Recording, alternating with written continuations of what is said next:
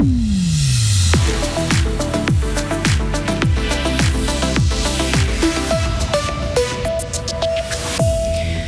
11 meurtres commis dans le canton de Fribourg en 10 ans passent en revue les affaires sordides qui ont secoué notre région.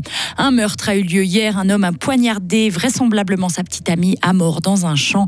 Les consommateurs en Suisse ne peuvent pas saisir la justice ensemble pour dénoncer un scandale comme le Dieselgate. La FRC s'énerve. Ça va tonner ce matin. Ce sera plus calme cet après-midi. Maximum 26 degrés. Sachez que le mercure euh, s'envolera en fin de semaine jusqu'à 30 euh, degrés. Nous sommes mercredi 5 juillet 2023. Bonjour Karine Baumgartner. Bonjour Mike, bonjour à toutes et tous. Ces chiffres euh, qui effraient tout d'abord, hein, le canton de Fribourg a connu 11 homicides volontaires sur ces dix dernières années. Oui, et cet après-midi, on attend le verdict dans l'affaire de l'homme qui a secoué sa femme mortellement en 2019. Il risque une inculpation pour meurtre. Dans le code pénal, un meurtre ou homicide volontaire signifie que la personne a voulu tuer sa victime. Il y a assassinat s'il y a préméditation. Le terme féminicide, lui, signifie qu'une femme est tuée parce qu'elle est une femme, n'est pas légalement reconnue. Sarah Camporini passe en revue les différentes affaires qui ont secoué le canton depuis 2013. Le bilan n'est pas réjouissant. On compte six féminicides, un infanticide et quatre homicides. Le dernier en date s'est passé en avril dernier à Chiètre où un homme a été poignardé dans un appartement. Mais cette affaire n'a pas encore été jugée. Ensuite, il faut remonter à 2020 avec le double assassinat de Sorens. 2019, la femme secouée par son mari. 2018, l'infanticide de Vuadance, le seul assassinat commis par une femme.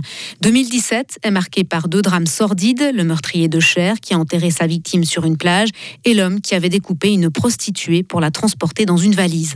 Trois ans plus tôt, un homme étrangle sa femme avec un foulard. La même année, une autre femme a tenté d'empoisonner son mari pour fuir au Brésil avec son amant. Mais la tentative de meurtre a raté cette fois-ci. On finira ce listing en citant le meurtre de Fras en 2013, deux hommes qui ont tiré à bout portant sur leurs victimes dans une histoire de vendetta.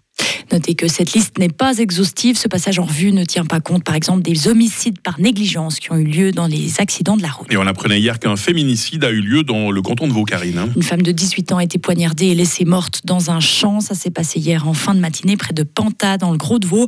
La centrale vaudoise de police a été alertée vers 11h25. Les secours sont arrivés sur place en trouvant la victime atteinte de plusieurs coups de couteau. La police a ensuite arrêté un individu en fuite. Il s'agit d'un jeune de 17 ans, vraisemblablement son petite amie. La présidente du tribunal des mineurs a ouvert une instruction pénale. Les nuits lausannoises ne sont pas de tout repos. Neuf jeunes ont été interpellés hier soir par la police après un appel à la émeute. Ils s'étaient passé le mot pour semer le trouble dans la capitale vaudoise. Certains étaient armés de cagoules ou de couteaux. Du coup, les agents étaient présents en nombre dans les rues. Ils les ont emmenés au poste pour des contrôles. Et pour rappel, samedi soir, une centaine de jeunes se sont rassemblés au flon pour semer le chaos et faire des déprédations sur les commerces. Un dispositif important sera maintenu ces prochains jours dans la capitale vaudoise en raison du début de la fête de la cité. Les consommateurs ne peuvent pas porter des actions collectives devant la justice en Suisse. Et pas de changement prévu pour le moment et ça énerve la FRC. En plus, le Parlement a accepté une motion en ce sens il y a déjà près de dix ans. Mais pour l'heure, la Commission des affaires juridiques du National refuse de légiférer pour modifier cette situation. Par exemple, le scandale du Dieselgate de VV a débouché sur des indemnisations collectives aux États-Unis ou en Allemagne. Mais les Suisses droit à rien, de quoi irriter la directrice de la Fédération romande des consommateurs, Sophie Michaud-Gigon. Le Conseil fédéral a déjà constaté les lacunes il y a une dizaine d'années. Il y a un projet maintenant sur la table, tout à fait modéré, tout à fait raisonnable, où les garde-fous sont même assez élevés. Et malgré cela, en fait, la commission des affaires juridiques n'entre toujours pas en matière sur le projet. Il y a des craintes d'abus éventuels. C'est très improbable, comme c'est d'ailleurs le cas dans les autres pays, ça ne se passe pas. Les seuls abus, par contre, qui sont vérifiables, c'est ceux que nous, consommateurs ou finalement PME, dont on est euh, victime aujourd'hui. La faiblesse de la défense des consommateurs en Suisse par rapport euh, à la force des fêtières économiques traditionnelles, je dirais, est assez évidente. Précisons encore que cette commission donnera sa décision définitive début 2024. Les smartphones et montres connectées vont être bannis des classes aux Pays-Bas. Le gouvernement néerlandais considère que les écrans perturbent les enfants dans leur apprentissage.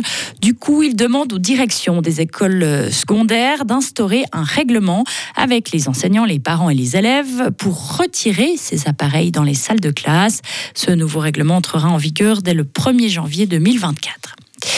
Kiev affirme avoir ciblé une formation russe à Makivka dans l'est de l'Ukraine. Les médias russes ont fait état d'un mort et 36 civils blessés.